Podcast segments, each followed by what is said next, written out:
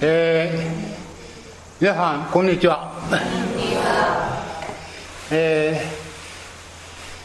ー、今日はこんなお天気なので誰も来ないと思ったんですけれども、えー、こんなにたくさんの方に来ていただいて大変、えー、嬉しいと思います、えー、ありがとうございます、えー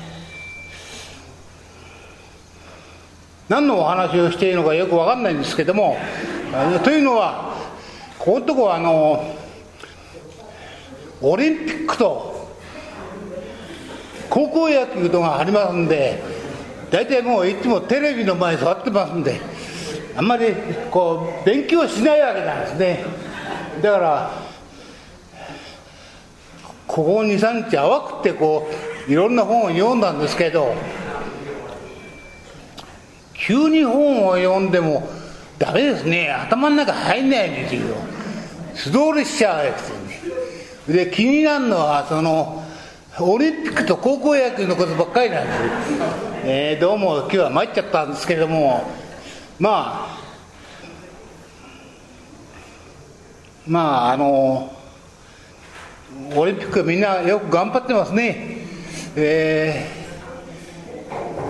でもまあなんかメダルを、えー、30近く、えー、取ったという、うん、すごいもんだ。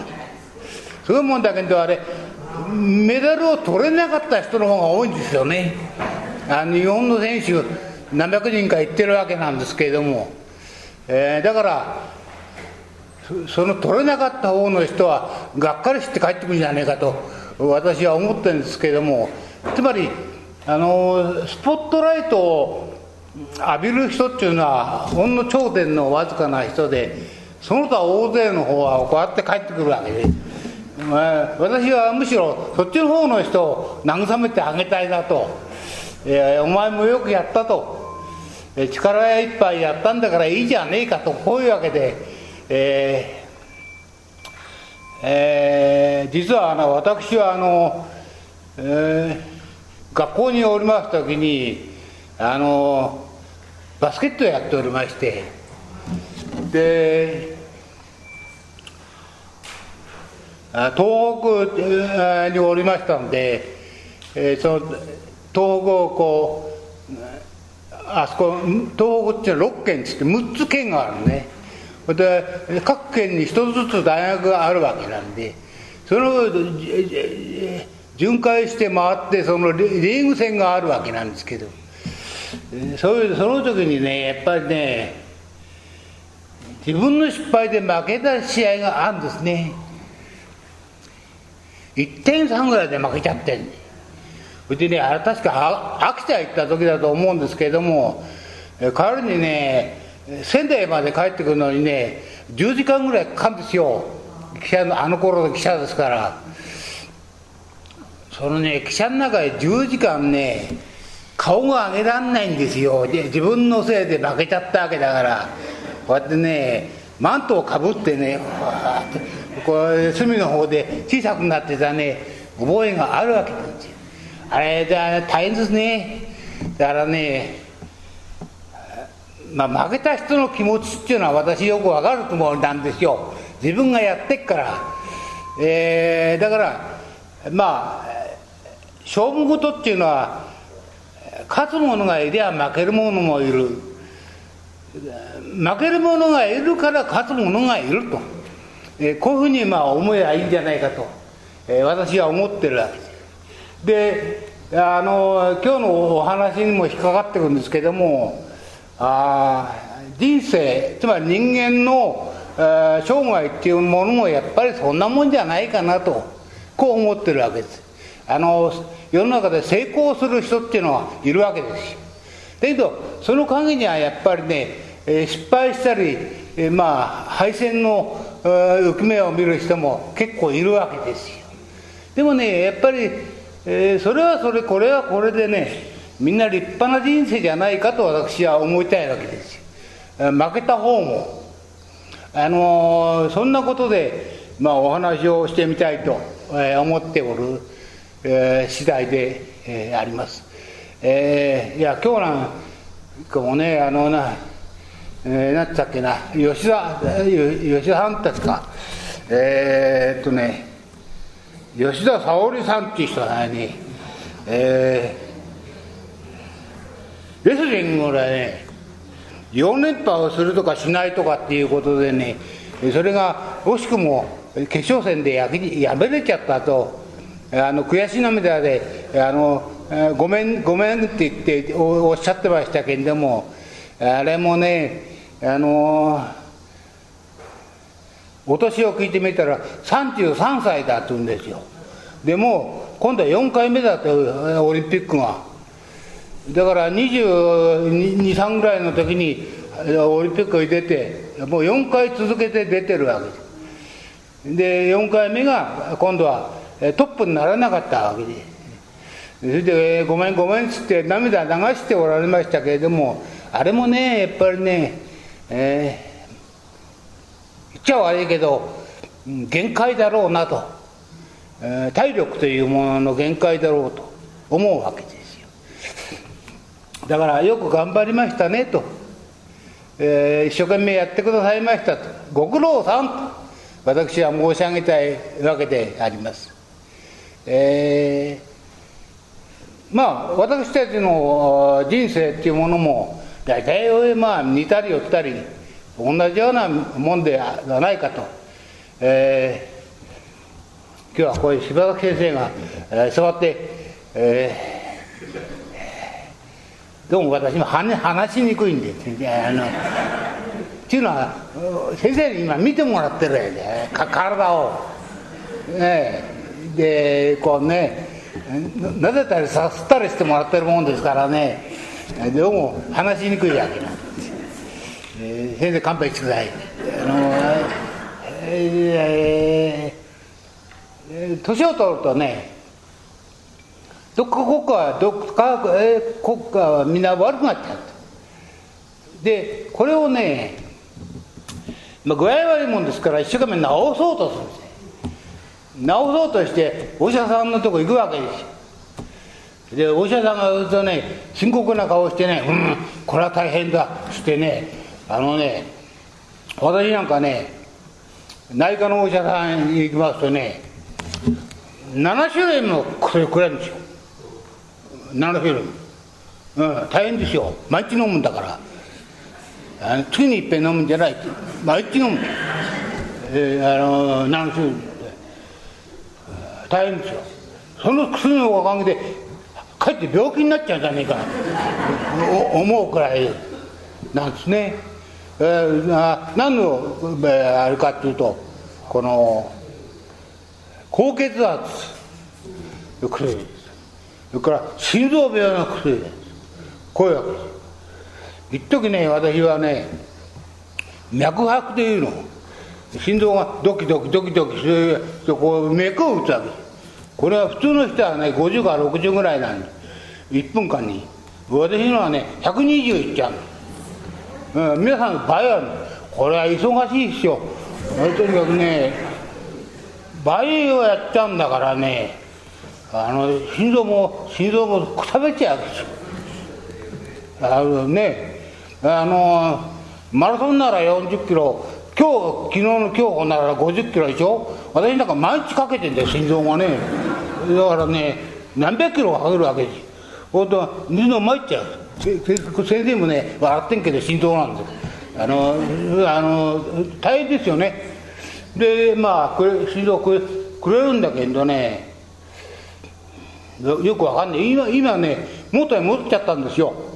あの今ね大体50ぐらいなんです。だからあ先生にね「ああ先生は名医ですね」って言って先生が喜んじゃってね「いやそんな柄じゃねえけど」なんつって。あの言ってますけれども、えー、そんなわけで、えー、まあ年を取るとね、えー、どっか国家は悪くなる。悪くなると治そうとする。つまりね病気と戦おうとするんですね。病気を克服しようとする。でそれはねどうも俺まずいんじゃねえかなとこの頃思うようになったんですよ。つまりねどういうことかっていうとあの年を取るとね病気になるのが当たり前だと思うんですよ私は。どっか骨幹が悪くなるっていうのはね当たり前だと。それがあの自然なんだとこうに思うようになったんですよ。だから年を取ってねあのどっかに来てますうちの母ちゃんが来てますと思うんですけどねあのねあ向こうに手挙げてるってあれなんかね歯がいいんです歯でね80歳になってね 20, 20, 20本揃ってるって言うんですよ。全然どこも何ともないんですよ。あんな頭のことは言ってんじゃないし今歯のこと言ってるんですからね。あの歯はね、えー、丈夫だとこういうんですよだからね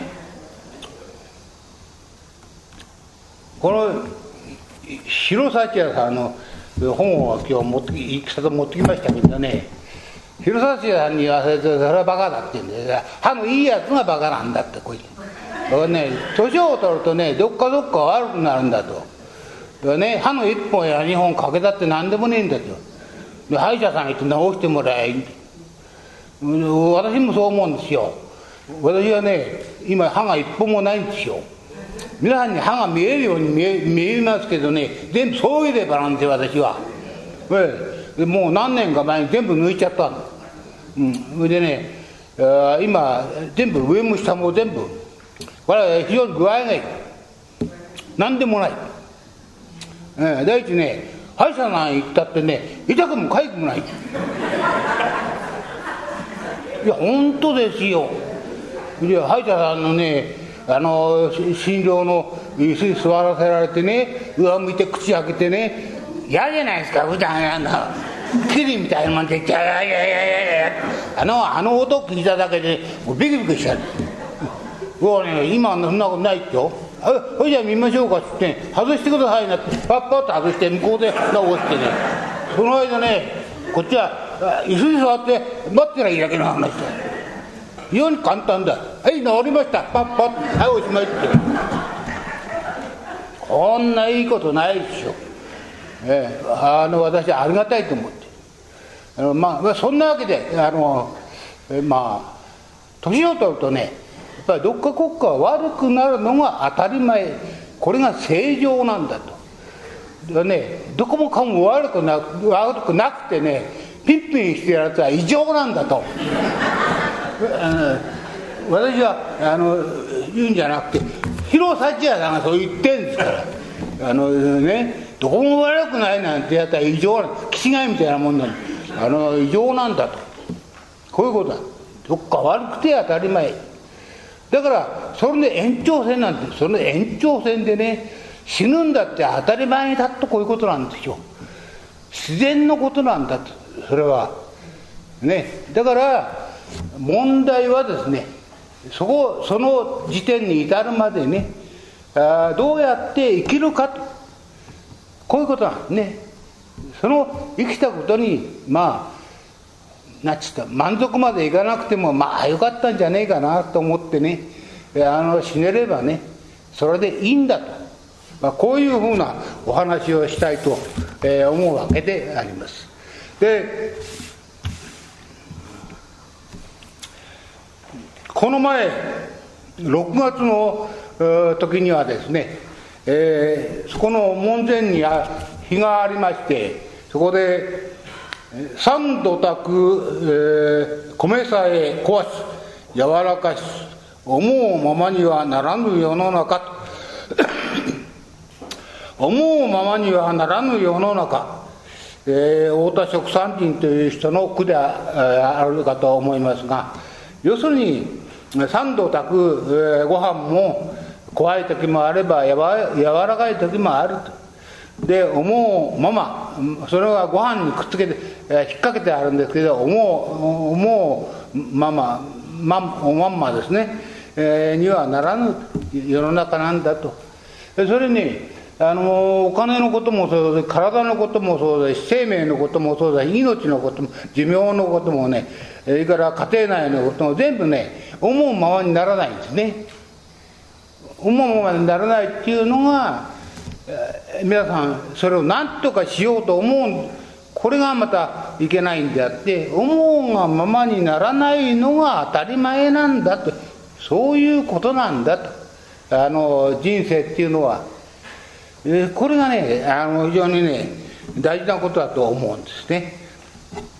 でこの前6月にお話ししたところで、えー、お経の文句にですね、えー、過去お釈迦様のこれは言葉なんですけども、えー、過去を追うなと。過去を追っかけて、えー、つまり昔はこうだった、えー、私はこうこういう声になってた。ああだったこうだったと。こういうことはまあまあやめてった方がいいと。それからこれからどうなるかって未来を追うなと。未来を願うなと。これからこうなってほしいというようなこともねどうなるか分からやしねえんだと。で、えー、過去はすでにもう過ぎちゃったと。未来はまだやってこないんだと。だから何が大事かというと今今今現在の物事現在の物事をそれぞれよく見てそしてぐらぐらしないで正直にそれに当たって今日今日今日今なすべきことを熱心になせばそれでいいんだと、えー、誰が明日の死を知るだろうか。まさに死神の大群と会わないということはない。いつ死神が「お前ちょっと来い」と言って俺を死の世界に引っ張っていくこんなことは分からない。だから今日ただいまを誠実に生きていけばそれでよろしい。これはお釈迦様のお言葉なんですね。今今現在をその誠実でこれが今日、えー、この前6月にお話しした。で7月は幸いなことにお休みになりましたんで、えー、軽井沢行ってゴルフやってきました、えーえー安倍総理はあっちの河口湖の方でやったらしいですけども私の方は一段ランクが上で軽井沢でやってまいりました、えー、で、えー、今月はですね、えー、皆さんにお配りしたテーマが、えー、では、えー、人間っていうのはあるいは生物って言ってもいいんですけども、えー、どうして死ぬのかこういうことなんですね。そしたらあ加藤直武さんっていう人が本を書いておりましてその本の名前が「死を迎える、えー、心構え」という本なんです。死を迎える心構え。こういう本なんですね。どうやって死を迎えたらいいかと。我々まだこれからですからね、えー、これからおいでになるわけですから、えー、それをどうしたらいいかと。こういう本でね一生懸命読んだんですよ。読んだけど分かんないんですよ。あの難しすぎちゃって私には。でまあ一番最後の最後に、ね、この先生もねよく分かんないらしいんですよ、えー、あのつまりこの先生も経験してないから。あの死ぬっていうことはね誰も経験してないんですよ。経験した人はね何も言わないんですよ。向こうの行っちゃってねあの火葬場で灰になっちゃうもんだからね何も言わない、えー、だから分かんないって。正直なところ。でこの先生がおっしゃるには結局ねそれはね自然なんだと。死というものは当たり前のことなんだ、うん、それ以上の答えはないんだ。それ以上答えられない私にはなんだか一生懸命本を読んで馬鹿にされたような気になりましたけれどもそういうことらしいんです。そういう偉い先生にとってもこれ以上のことは言えないと。それが自然だからだ。死というものは人にとって自然なんだと。ということなんです。決してね不自然なことじゃない。戦うべきことでもない。避けることでもないそれは自然なんだということですね。という、えー、まあ、えー、ことを、えー、今月はお話ししようと思いました。そして、あの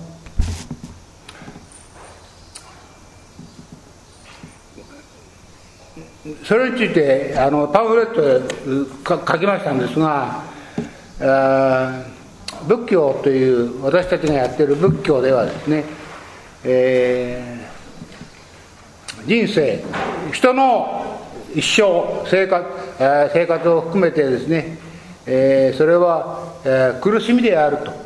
こういうふうに、えー、見方をするわけですね。いやあの人間の一生は苦難だと、うん、あの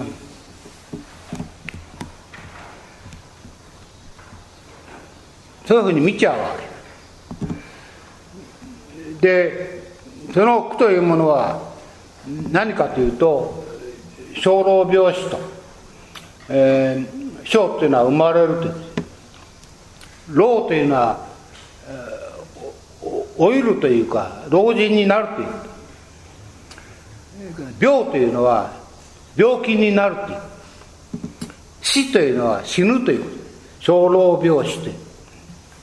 それから、えー、まあそれが四苦って4つあるんですがその他にまだ4つありましてえー、アイベトリックそれつまり、えー、愛する者、えー、この前お話しした奥さんと、えー、死別した白山さんの話ですとかお話ししましたが、えー、そういった人には必ず愛するものがあるんですね。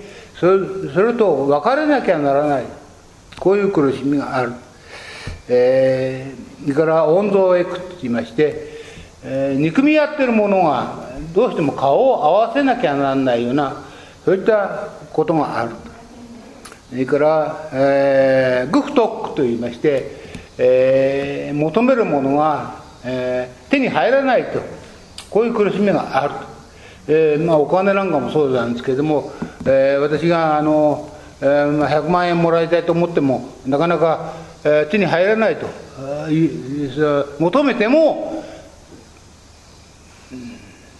手に入らない例えばあの女の子がいい子だなと思って、えちょっと、うん、思ってもダメな時が多いんですね。あの皆さんは成功例が多いと思うけども私なんか大体ダメなんです、えー、そういうようなことがあるそれはグフトックっていうね、え求めても手に入らない。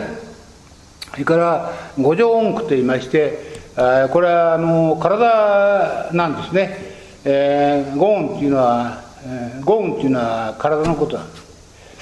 体があのー、これほっといてもね、えー、エネルギーを破産してるわけなんです。よご飯を食べるとそれがエネルギーになって出てきますから、えー、体の力になってこれがね持て余しちゃうんですね。あのーえそういうようなことがあるわけですね。抑えられない。苦しい。そういうので宿泊っていうんですけども、えー、しかしどうもね私わからない。仏教はそう言うんです。お釈迦様はそう言うんです。でも分かんない。ね私にはなぜ分かんないかというと私は結構楽しいことも嬉しいこともあるんですよ私には皆さんはどうか知りませんけども私は苦しいばっかりじゃないんですよ結構ね楽しいんですよ例えばね5なんかに勝った時はねとても嬉しいんです。今日もね乗船員さん任そうと思ってるんですけども、えー、この後でねでこの間ねここねいやいやいや前に座ってる方なんかねこの間私やって小伝パに私のが負けちゃったからね。これは悔しいわけですよ私は反対に。まあそういうことででまあ要するに両方あるんですよ。私はそのあの苦しいだけじゃないんで楽しいこともあるんですよ。あのだからそれを仏教はなんでね苦しいだ苦しいだってね苦しいことばっかり言わなきゃならねえのかと私は疑問に思ってるんですけども、え、全くねこの間亡くなっちゃった、えー、大橋巨泉さんなんかね随分楽しいことばっかりやったようでありましてえー、えー、ああ楽しかったと。そう言って死ねれば最高だなんつって、えー、亡くなったようですけども、えー、そういう人も楽しいことばっかりやった人もいるわけですよ、えー、私なんか半々ぐらいですね。皆さんはどうでしょうかね。あのー、まあまあ両方あるんですよね。両方ある両方ある。でね考えてみるとね楽しいこと嬉しいことっていうのは大体ね若い時とからね若い時から中年にかけてが多いですね。それそれ過ぎてね607080私も今83ですけどね。83ぐらいになるとねあんまり楽しいことちょっとないのかななんて考えちゃうわけですよ。大体ね欲がなくなっちゃうんですよ。欲が。欲ってのはね例えば、ね、食欲なんだよ食い物。あれであんまり食いたくないんですよ。今日もね昼間母ちゃんと喧嘩してね俺はもう欲しくねえって言ってで食べなきゃダメだってこう言うからねそんなことはねえって俺はもう俺は食いたく食うと戻しちまうぞっていう。いやそそんな塩梅ですよ。あねお酒だってね全然飲めなくなっちゃったこの頃。もう本当うん、北さんは笑うかもしれないけどね。ね本当にね飲めない。あのー、食欲もねそれからもう性欲なんていうのはねあの全然とっくの昔からもうなんだかそんなものあったんですかみたいな感じになっちゃう、えー、それから例えばあなんて言いますかね、えー、名誉欲とか金銭欲とかねそれからあるいはもっと勉強したいとかっていう意欲とかね、えー、そういったいろんな人間欲があるじゃないですか。そういうのもねだんだんだんだん薄れちゃうんですね。それもう実にねあの人間っていうのはそういうふうにできてんじゃないかなと思うくらいにねちゃんとちゃんときますね。間違いなく。皆さんもいずれそうなると思いますよ、うん、あのそれはあの死ぬまでねバクバク食ってるやつなんかね、えー、気違いですね。あのそうそうそうなるんですよ。人間ってそういうできてんじゃないですか。あのそういうことなんですね。であの今日はねもう半分ぐらい時間いっちゃいましたけれどもえっ、ー、とね自然っていう言葉をねたくさん使うだろうと思います、えー、つまりあの何て言ったらいいかな。あの当たり前それが当たり前なんだと。例えば死ぬっていうことも当たり前なんだ。自然なんだと。こういうことなんですね。嬉しいっていうことも当たり前です。悲しいっていうことも当たり前です。それをね当然のこととしてね受け入れていくという受け入れて。それでバタバタしないっていう。そういうことがねあまあ大事なんじゃないかなというお話を、えー、したいと思うわけで。す。えーで分かりますか？私ね。はい。あの私はねあのかうちの家内っていうか母ちゃんには頭上がんないんですけども、えー、いつも言われてるんですよ。あんたの話は難しすぎると。もっと優しくやれと。例えば私に分かるようにやれと。向こうよっぽど頭悪いんじゃないかなと思って。る、えーそうそういう、まあ、あことでありましてじゃあ何を話せばいいのよってあんたはあんたっていうのは私のことですけどもあの今まで何を勉強してきたんだってこういうわけ。です30年も40年も50年もかかって、えー、勉強してきたんでしょう言うわけですよ。は勉強してまいりましたって。それを話せばいいじゃないですか。って分かりやすく。話せばいいでしょう。まあそれはそうなんですけどね、うん、さてそれじゃそん中から何を話していいかよく分かんないわけで。それで私は困っちゃうわけ。なっちゃってこの間から一生懸命何冊も本読んでるわけね。本読んでるけどこういう場所へ出てくると何も喋れなくなっちゃう。さっきからベラベラ喋ってんじゃねえかって言われますけどもあの自分じゃあんまり何喋ってんだか分かんないんだよね、えー、そんなわけでまあえー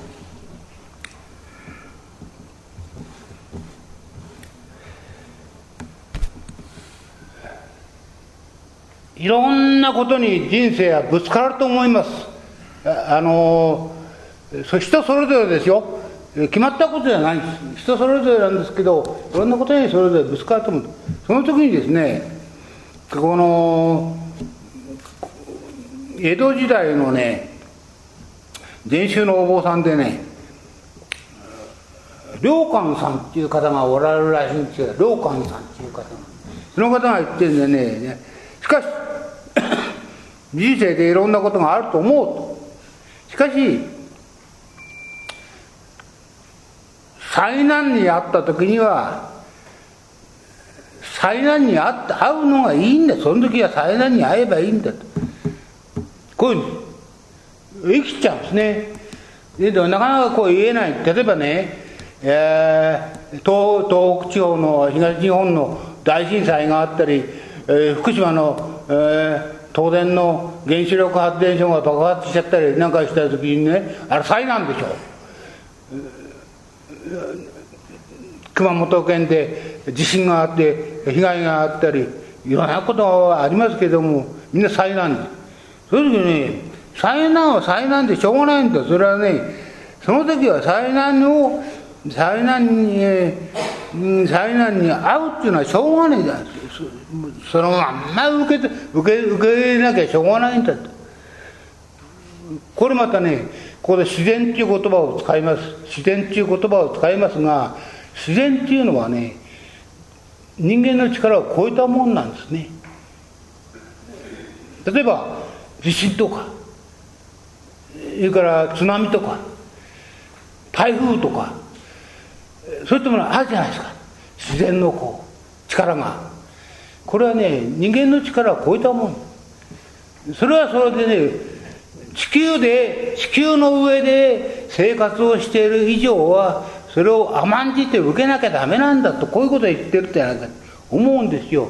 それねあの台風のやらは悪いんだと。なんで地震が起きたんだと。ね？で地震学者はなんで前もってね予知してくれねえんだと。ね、気象台は何だ？何やってんだ？台風もっと早く知られれば俺だって避難をしたじゃねえか。おかげで俺のとこは水浸しだとかなんとかね、えー、ごごてごて言ったってしょうがないって言うんですこれは。自然の力っていうのはそういうもんなんだ。こういうことまあ良寛さんは言ってるらしいんですね。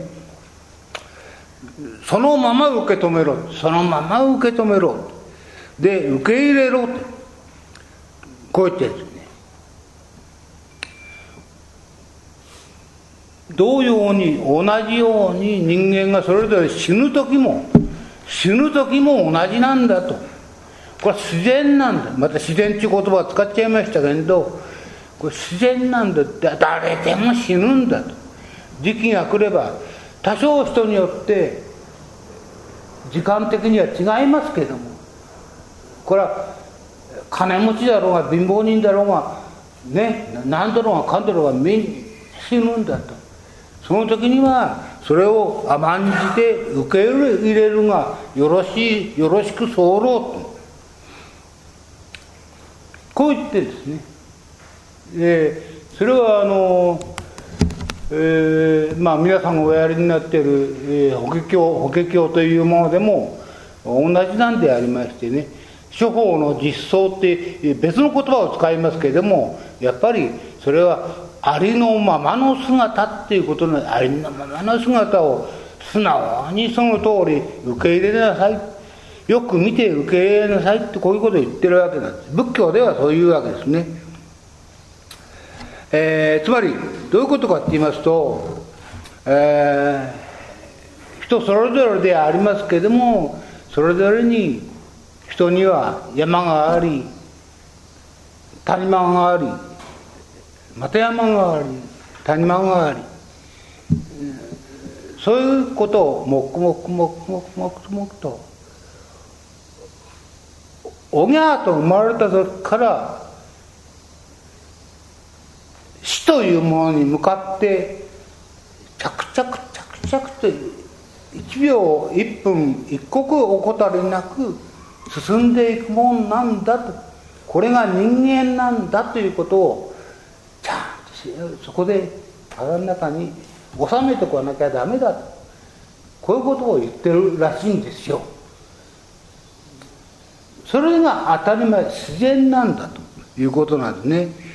焦らず騒がず生きればそれでいいんだ。ということなんでところなかなかできないですね。なかなかだから私はこのパンフレットの一番最後にですね私なんどはこれは私ですか？ら私なんどはお医者さんから「ああんたはがんです」「余命6ヶ月です」「6ヶ月たところです」と。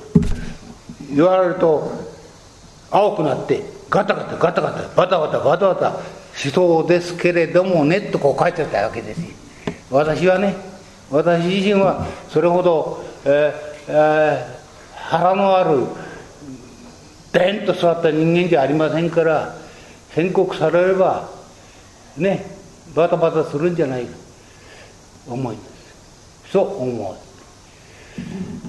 しかし考えてみますとねもうこれで34567とね皆さんとお話ししてから半年経ったわけですよ。半年ね死ぬっちゅう話ばっかりしてるんですよ。ほんとね人死っていうと俺私とかね友達になってみたいね。だだんだん気がしてくるんですよ。そういうしょっちゅう考えてんと。人は何だろうかな。じゃあどういうことなの？自分じゃ経験してないでしょ経験してないけどもそれをねひっくり返しとっくり返し考えてるとねそれは、ね、友達付き合いになっちゃう。ほんとね少しずつ少しずつねあんまりこうびっくりしなくなっちゃうんですよ。だと思うんですでもっともっとねこれからまだあとあと6ヶ月やんなきゃなんないんですから、うん、早くややめたいんですけどもあのあと6ヶ月は我慢してください。あのやあのやりますが1年ぐらいやるとね、さらにね人私とが親しくなっちゃうんじゃないかと。つまりねあんまりびっくりしなくなっちゃうと思うんですよ。例えば私と母ちゃんというのはね新婚時代はお互いに顔を見んでもドキドキしたねそれはだんだんだんだん年食ってねもう一緒50年以上一緒に過ごす50年に以上一緒にいるとねいるんだかいねえんだか分かんないあのねよく空気って言いますよね長年連れ添った女房は空気みたいなもんだ、えー、今あれ空気っていうのはなくなると大変ですよいやそういう存在なんですね、うん、だから死っていうものもね非常にもう私はもう83ですからね明日死んでもおかしくないですよ。おかしくない。死より身近にあるの身近にあるからね余計そうねやっぱり親しくなっちゃう。もっとね皆さんとこうやってお話をしてさせていただくおかげでねここ半年分かれてね死というものとだいぶ仲良くなったよ。でだからねあんまりあんまりでかいこと言えないですけどまあほん本当は分かんないですけど、やってきたら友達友達がやってきたら ね 仲良く行こうかなと、うん、こんなふうにも思ってるわけなんですけどそううまくいくかどうかは分かりません。分かりませんが、えー、皆様も、あのー、そういうふうにして、あのー、まだ皆様はお若いお若いですから、えこれからでありましょうと思いますが、あのだんだん仲良くないんじゃないかなと、こんなふうに思っております。え、こんなことをね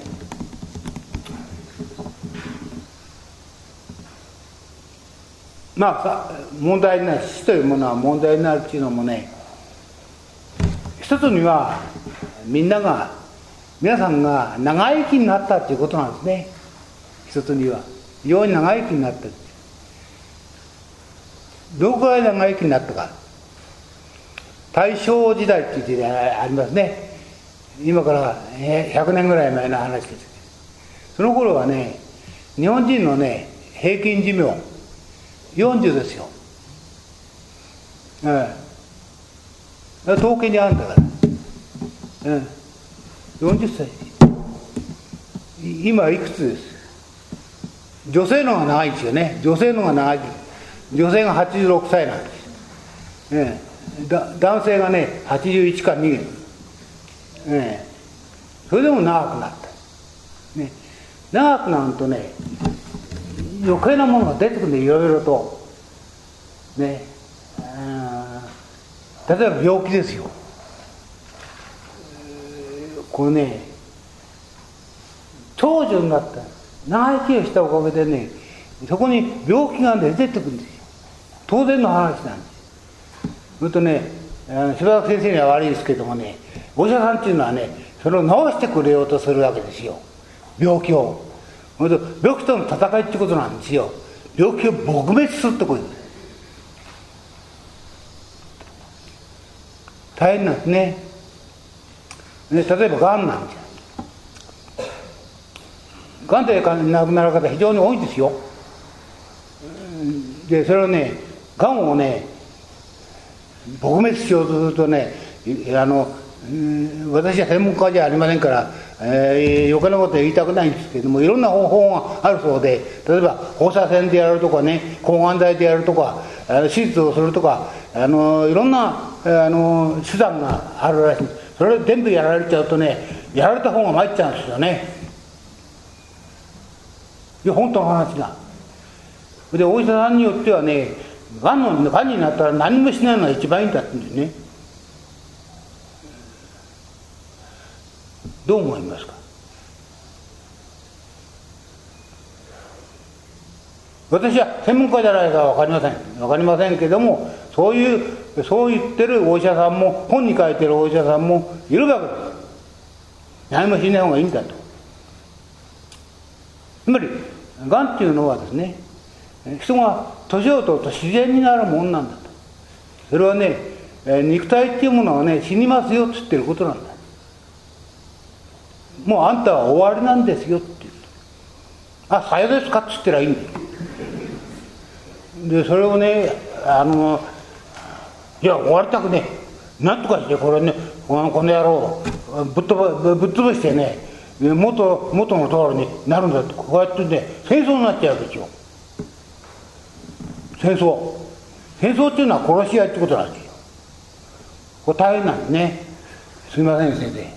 あの営業の妨害してるわけじゃない。あの、えー、そういうことを書いてる先生もいるわけ。そんなわけでなかなかこの長寿長生きをするということはいろんな問題が長寿をするがために出てくる。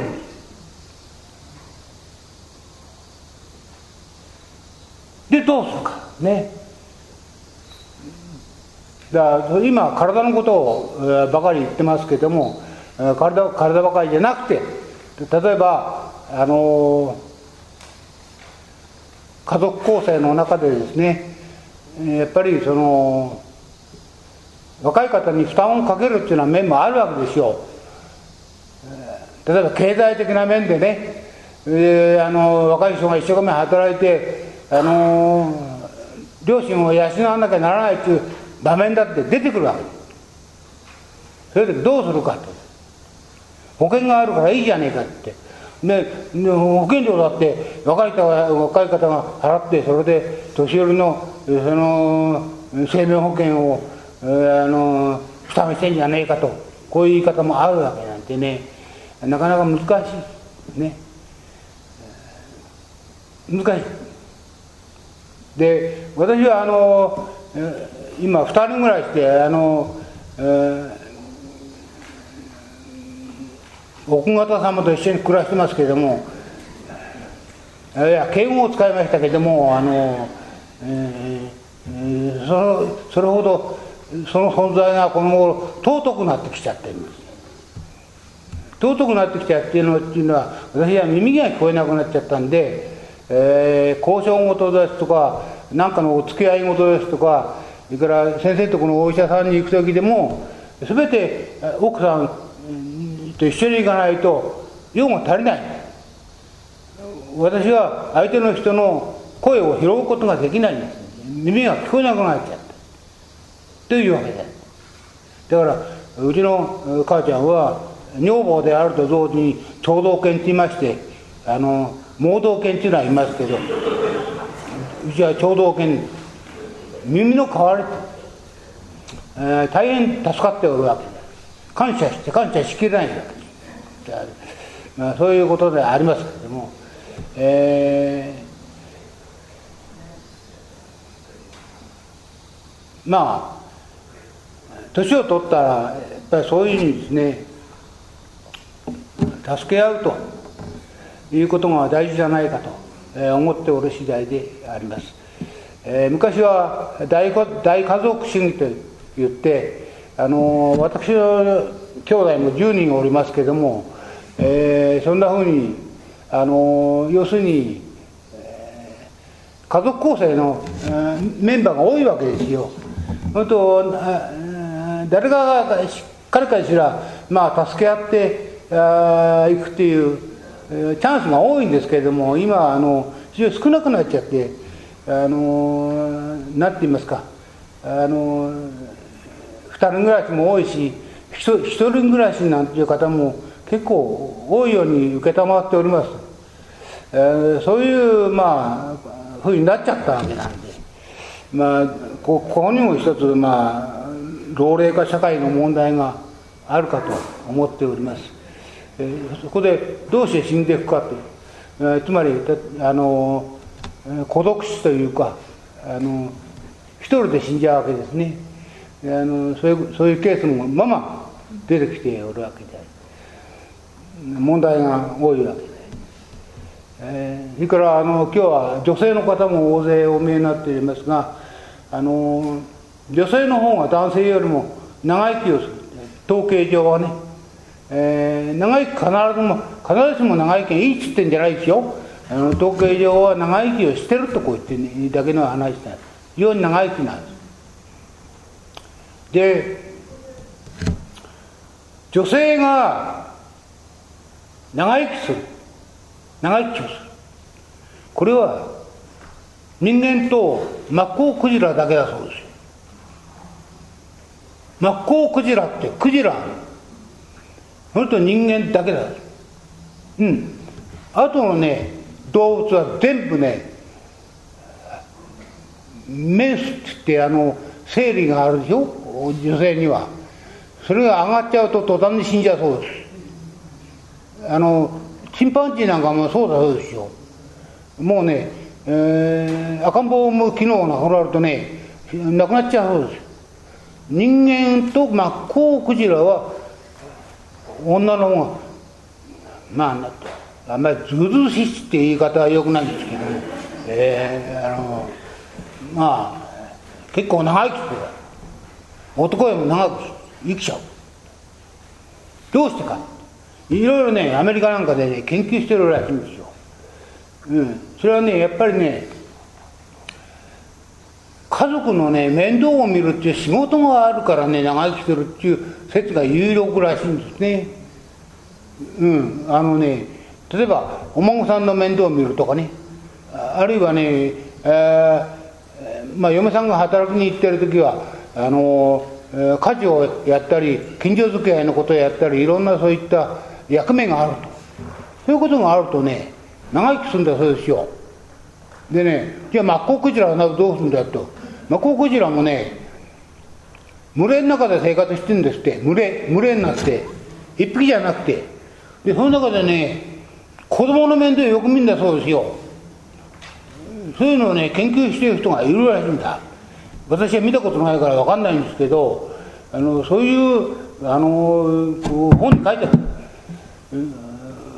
だからねそういった意味ではですねあのやっぱり何かしら役目を果たすというか仕事をやるというかね自分のやりがいを持ってるというかねそういったことが非常にこのね生命力とね関係があるんだそうですよ。うん、今日お思いになってるそのあれ女性の方々なんかみんなもう元気はつらつした顔してるんでしょだからみんななんかそういうもの持ってんじゃないかと思うんですよ。あのね今日起きたらパチンコやなんてなことはつい考えない。今日起きたらね孫のためにこうしてやろうとかねああしてやろうとか。今日は学校の運動会だから私も一緒にかけてやろうかと。あでも年取ったらかけちゃダメですよ。もうかけらんない。私なんかはもう階段も降りらん。ない杖ついて歩いてでもやっぱりそうやって何かこう、特に近い家族なんかのためにですね役に立つ一つ何かあるっていうことはね非常にいいことのように、えー、書いてありますね。えー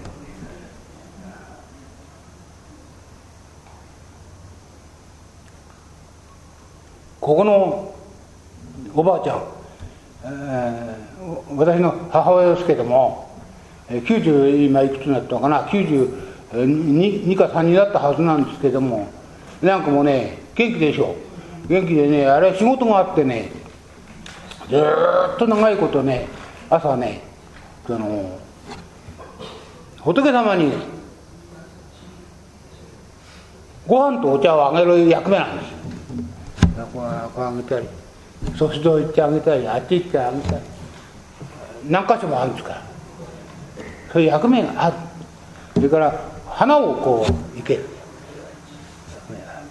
そういったねなんか役目をね持ってるとね違うんですね。頭もボケない。この頃少しおかしくなってきたかなっていうこともあるらしいんですけどもまずまず大丈夫じゃないかなと私は思ってます。あのなんか人間って面白いですね。あのそういうふうなねなんか持ってるとね違うらしい。何にもなしにねこうただ生きてるっていうのはねどう思う？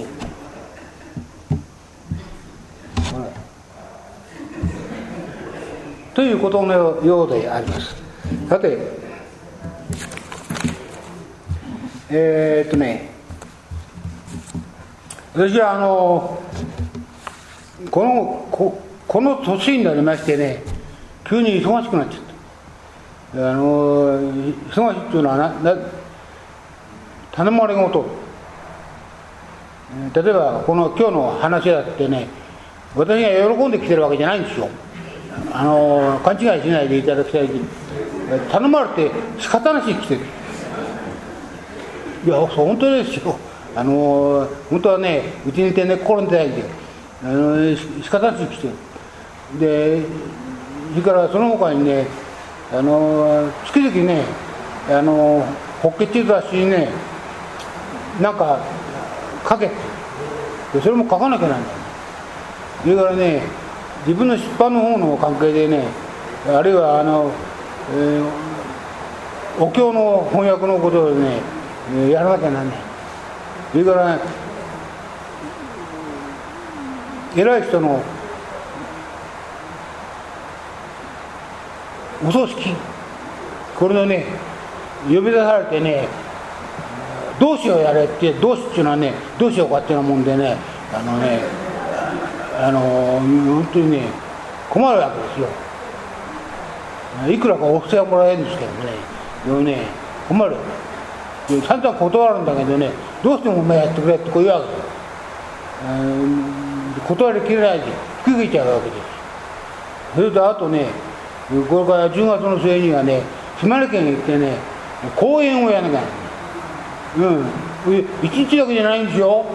4日も5日も行ってね何遍も公演しなきゃいけない。あのそういうねもうこの年になってなんでそう国旗使うのか。私は思うんですけどもね。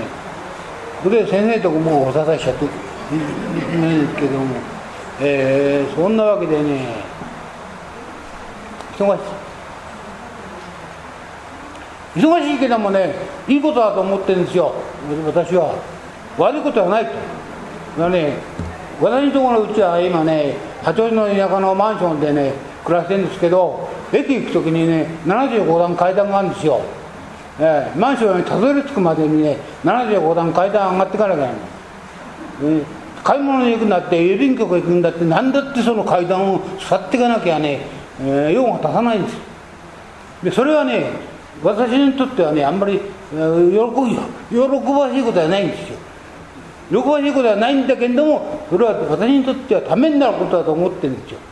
だから私はね喜んで喜んではねいないんですけども、えー、ちゃんと登ったら降りたり登ったら降りたりしてるわけですよ、えー、そのおかげでねまた多少ねあのー、先生とこ行っても、えー、多少腰が伸びましたとか言えるんじゃないかとこんなふうに思ってるわけであります。でもう時間になりました、えー、今月は何を話していいか分かんなくて、えー、いい加減な話ばっかりしましたけど暑い時はこのぐらいこのくらいがちょうどいいと思うんですね。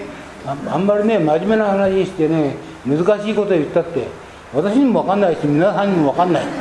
あのそういうことをねやってもしょうがない。ですからあのごまかしちゃったような塩梅ですけどもえー、これで終わりにしたいと思います、えー、どうぞ暑いさなかですから皆さん十分に、えー、体には、え気をつけて、えどうか健やかにお過ごしくださいますよう心から祈念いたしまして今日の話を終わりたいと思います。ありがとうございました。